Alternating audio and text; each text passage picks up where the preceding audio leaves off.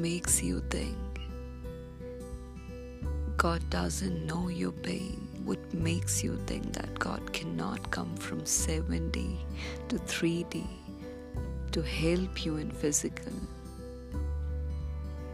What if I tell you that if you heal yourself, if you believe in His Highness, He may make you that third dimensional manifested miracle in the life of others, to help others, to make you that third dimensional divine source to help the helpless, if you believe, if you see, if you are the person of understanding and wisdom.